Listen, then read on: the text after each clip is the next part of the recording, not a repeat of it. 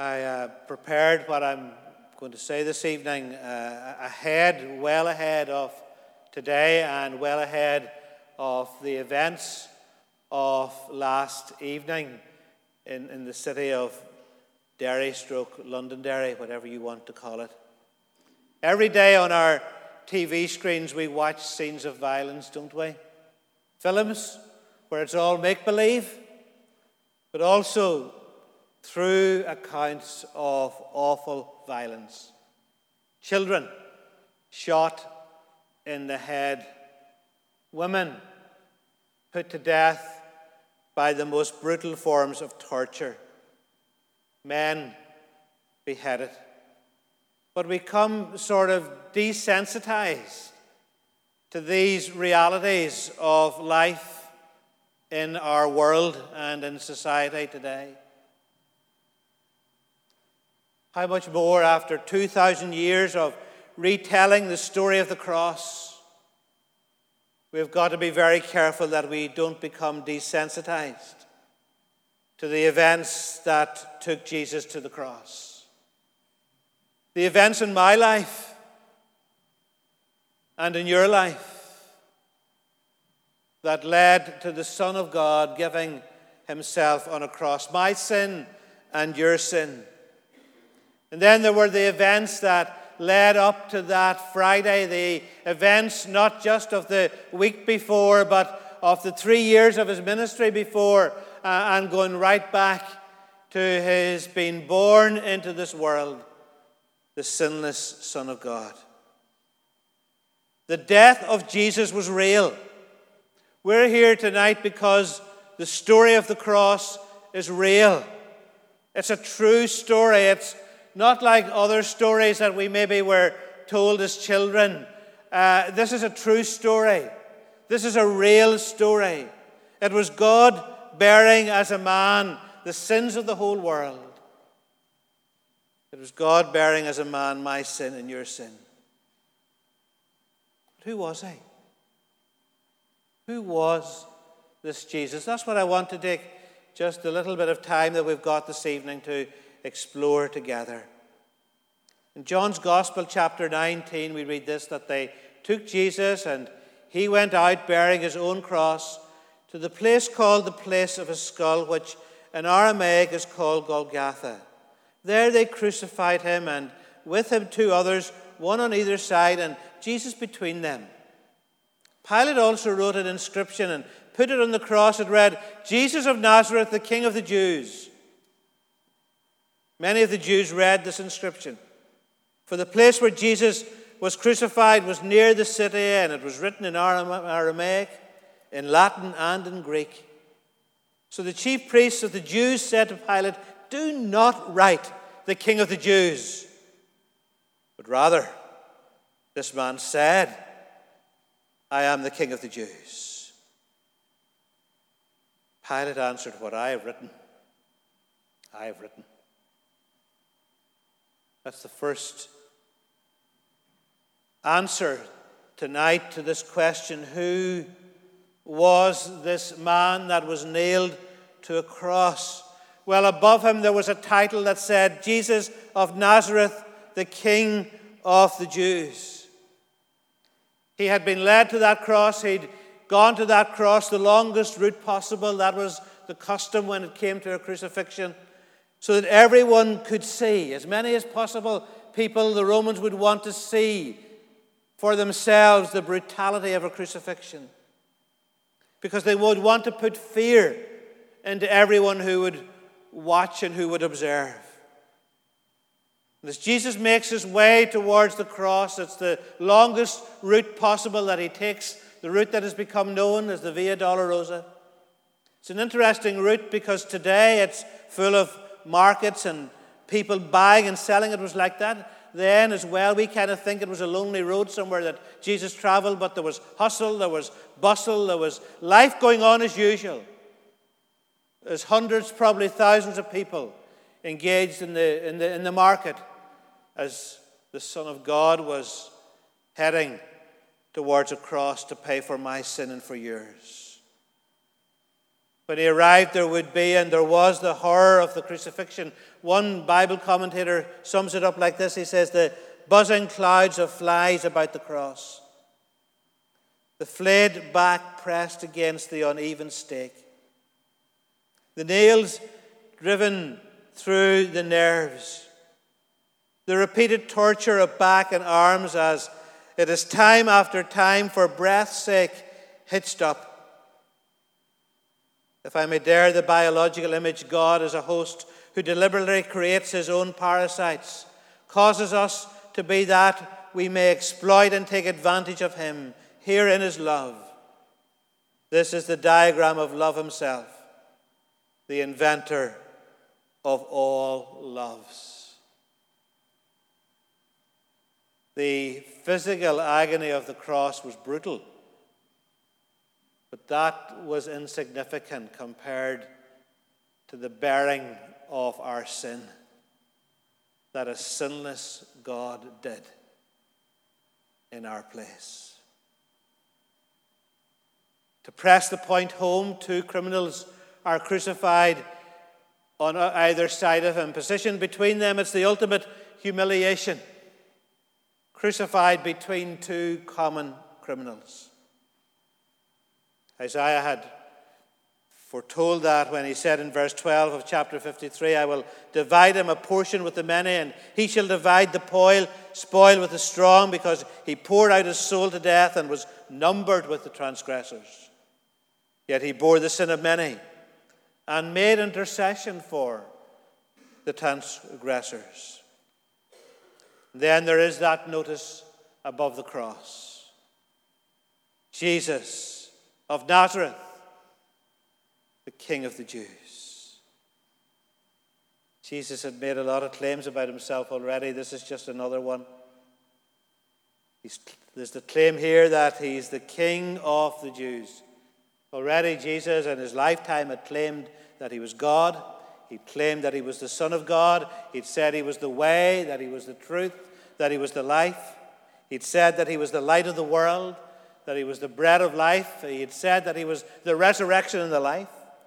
He said that if people believed on him, they'd have eternal life. He said lots and lots of things, making lots and lots of claims. The Jewish rulers rejected all those claims. They handed him over to Pilate to be crucified. It's true, his claims were quite shocking. If you had been around in the days of Jesus, you would have found them really shocking. But because we've become familiar with them, their impact kind of is in danger of passing us by. Someone saying, I am the resurrection and the life. Whoever believes in me, even though he dies, yet shall he live. And whoever lives and believes in me will never die. What a shocking claim. What an incredible claim question tonight is do we in Willowfield Church accept his claims? Do we really accept his claims? Is he for us, for you personally, the Son of God who died on a cross for you? Is he tonight for me and for you and for each of us, the Son of God who was raised to life again? Have we decided? Have we accepted?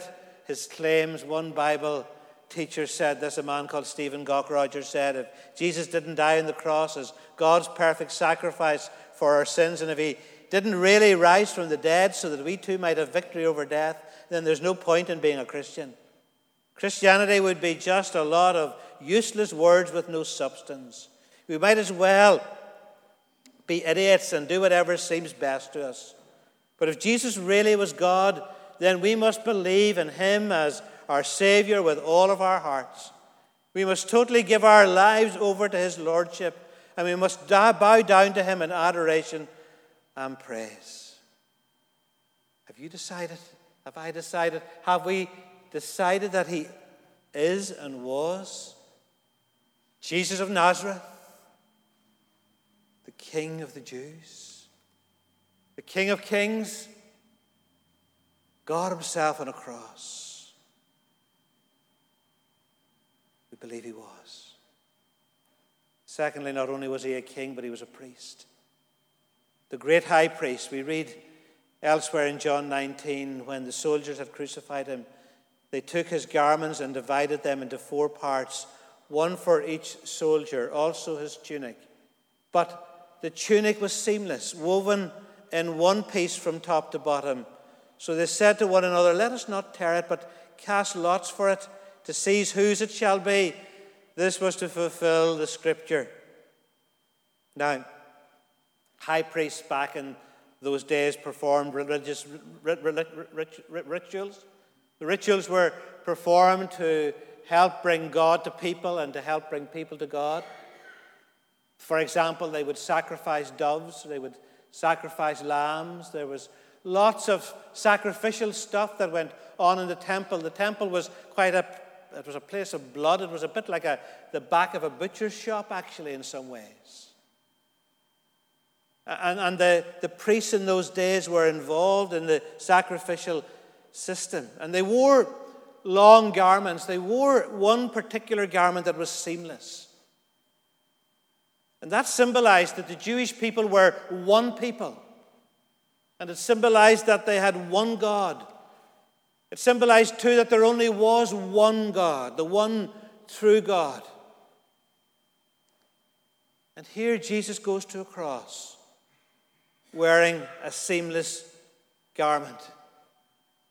He makes his way towards Calvary wearing a seamless garment. He was the greatest high priest. In fact, he would be the last high priest that would ever really be needed even though there still are priests in the Jewish religion, they're not needed.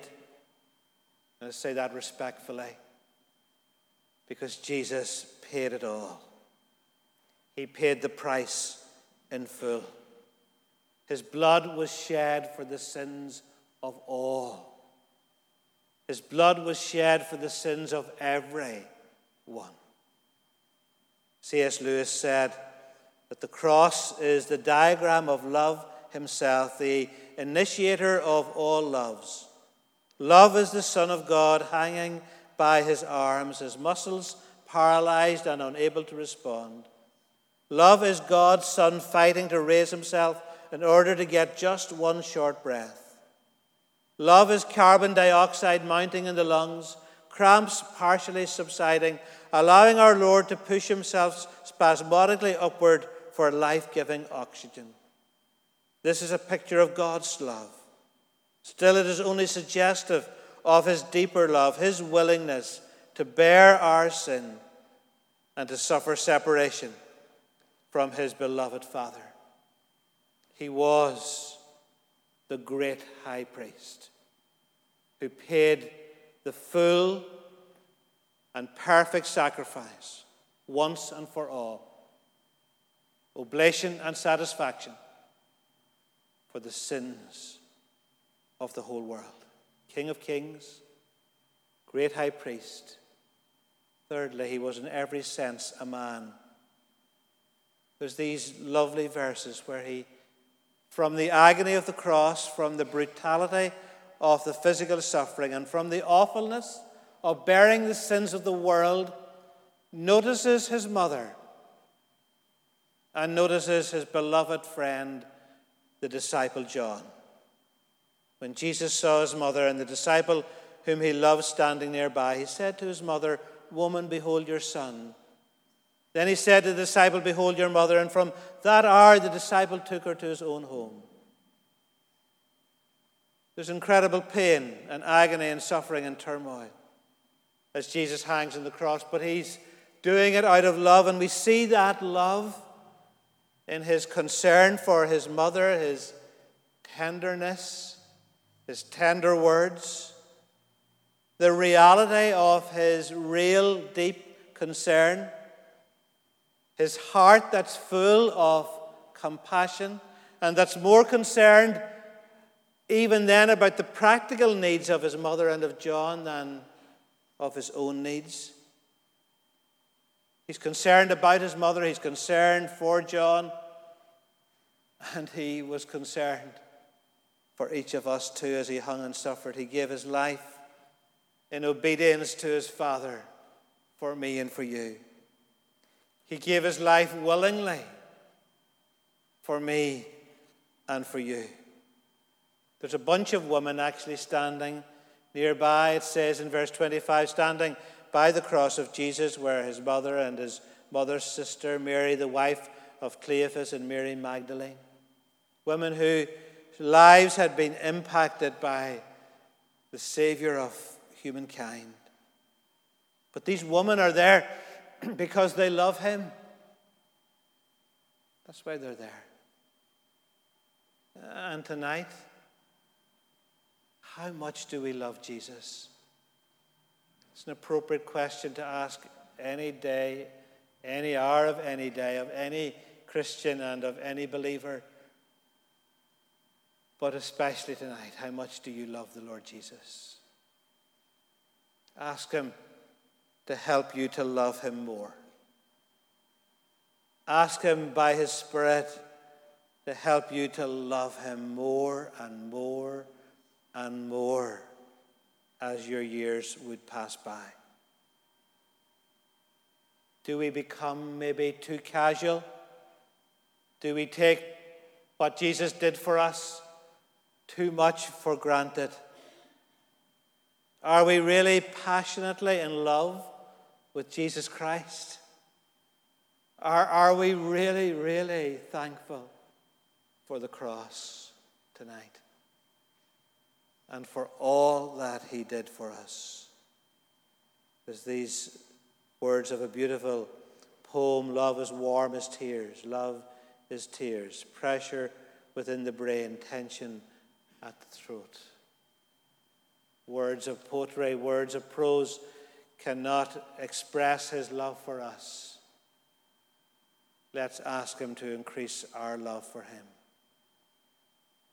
We read, after this, Jesus, knowing that all was now finished, said to fulfill the scriptures, I thirst. And a jar full of sour wine stood there, so they put a sponge full of sour wine on a hyssop branch and held it to his mouth. When Jesus had received the sour wine, he said, It is finished. And he bowed his head and gave up his spirit. And Jesus said it was finished. All the scriptures about his crucifixion had in that moment been fulfilled. Paul would write, For I delivered to you as of first importance what I also received that Christ died for our sins in accordance with the scriptures. All the details that had been predicted by the prophets have been fulfilled. But there's a depth, there's a depth to the words of Jesus that I think goes beyond our understanding. It is finished. There was something going on in the heavens. There was something going on in the heart of God. There was something going on in the heart of the Father. There was something going on that the Holy Spirit was aware, of. There was something going on in heaven that was so much more than our words or our human capacity to think is able to grapple with or to grasp. The finishing of all the known and unknown sufferings which he came to endure, yes, they were finished. The ceremonial law that he'd come to fulfill, yes, all of that was finished. The many prophecies about his journey to the cross and his death on the cross, yes, they were all fulfilled and finished. The work of mankind's redemption, yes, it was all done, it was all finished. But as someone has put it, the place whereupon we stand is still holy ground. In handling the language of such a being as our Savior on such an occasion, and at so mysterious a crisis of his history, it is well to be cautious the place whereon we stand is holy ground. Because of it all, though we know this, you can be totally forgiven. There is nothing in your life that now cannot be forgiven. There is no one in this church tonight that now cannot become a follower of Jesus. And all of us can know the depths of his love. Paul said, Who is to condemn Christ Jesus as the one who died? More than that, who was raised to life, who is at the right hand of God, who indeed is interceding for us. Who was he? King of the Jews. Who was he? The perfect high priest. Who was he? Son of God? Yet, in every sense, a man who had emptied himself of all the privileges of the Godhead. Finally, the Apostle John and others saw it all. But we're looking at John's verses tonight.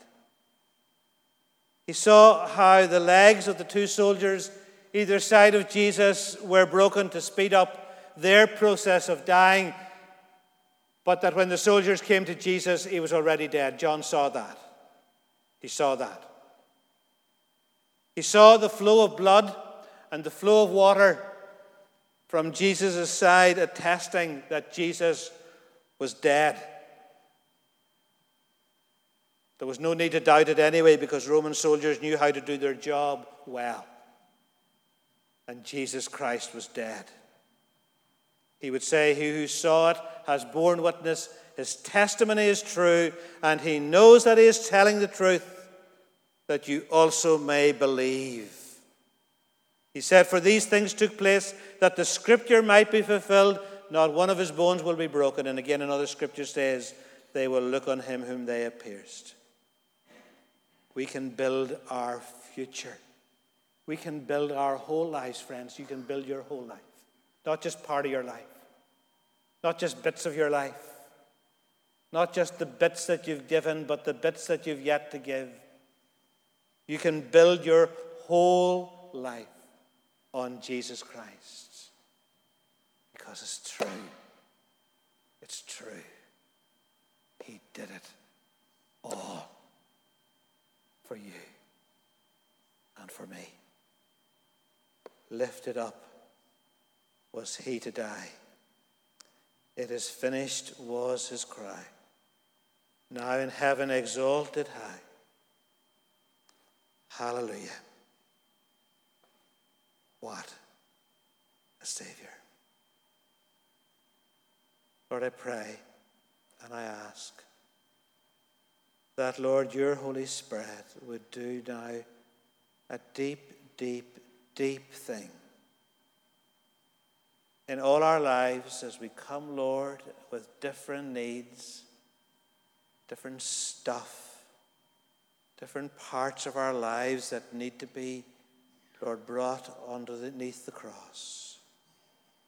Have your way, Lord Jesus, we pray crucified and risen Christ, ascended Lord, have your way in each of our lives. For your love's sake, amen.